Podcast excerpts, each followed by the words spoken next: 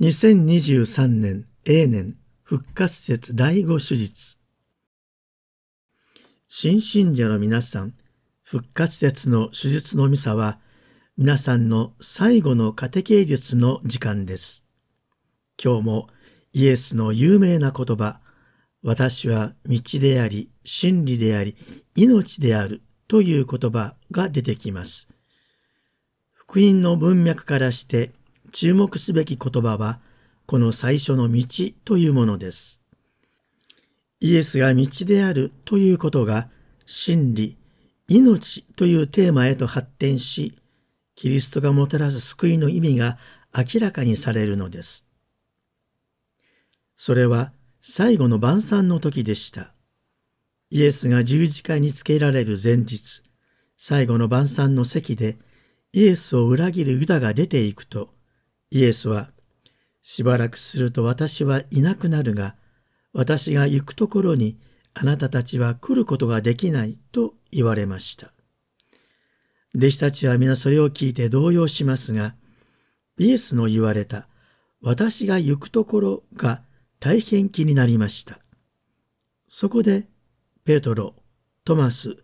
ィリッポの三人が次々にイエスに質問します。まずペトロは端的に、主よ、どこに行かれるのですかと聞きました。動揺している弟子たちを落ち着かせ、御父と自分を信じなさいと言い、イエスが行くところと目的は天の御父の家であって、そこに行って弟子たちが住む場所を用意することだと答えられます。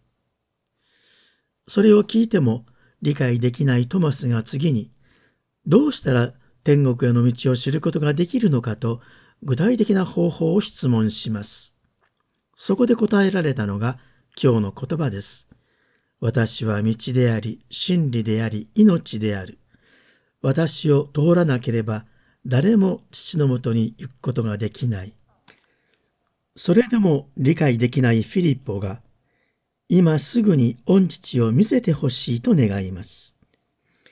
イエスは自分と一緒に長い間過ごしてきたのに、ご自分と御父が一つであることがわからないのかとたしなめて、せめてイエスが行ってきた様々な行いによって信じなさいと言われました。結局弟子たちはこれらの言葉を聞いても何も理解できないまま、イエスが逮捕されると、恐怖のあまりイエスを裏切り逃げてしまいました。もちろんイエスはそのようなことをご存知でした。だからこそ前もってご自分が御父への唯一の道であると宣言されたのでした。その通り、復活されたイエスが弟子たちに現れてくださったとき、弟子たちはイエスからの許しと平安を実感することができました。最後の晩餐で言われたイエスの言葉は、主の受難と復活によって、そのすべての意味が解き明かされたのです。十字架の道は避けることのできない道であり、そこにこそイエスの真理が輝き、永遠の命への扉が開かれたことを知ることになったのです。さて、新信者の皆さん、イエスが道であるという言葉をいつ思い出したらいいのでしょうか？考えてみてください。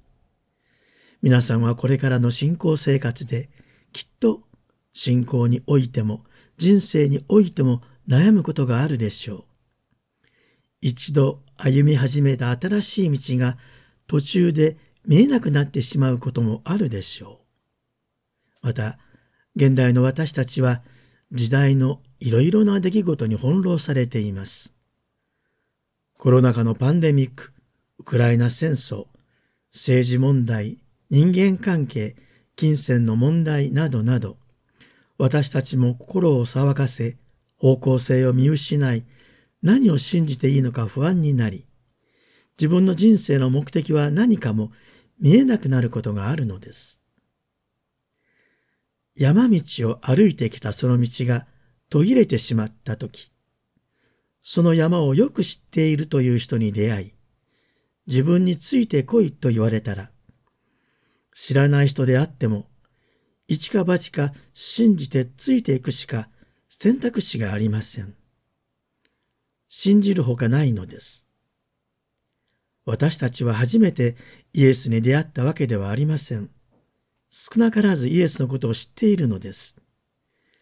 私を正しいところに導く案内人だと信じているのです。だったら、なおさらのこと、イエスと一緒にいることこそが一番確かな選択なのです。いや、イエスのそばにいること自体が最も安全で、御父の家にたどり着くことが保証された正しい道となるのです。イエスと一緒にとどまることが永遠の命への確かな道となるのです。私たちが神を信じるとかイエスを信じるということは、神は全能な方だとか、イエスが自分に優しい方だと期待することではありません。道に迷った時のイエスの答えは単純明快です。私があなたの道になってあげよう。私についてきなさい。という言葉です。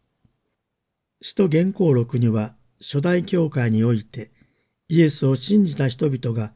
この道に従う者と呼ばれたとあります。キリスト者は周囲の人々にイエスの示した道を歩んでいるものという印象を与えたのでした。皆さん、イエスを知っている私たちはイエスのそばにとどまり続けることこそが人生の道となっていくのですね。私は道であり、真理であり、命である。道に迷った時こそ、このイエスの言葉を思い出しましょう。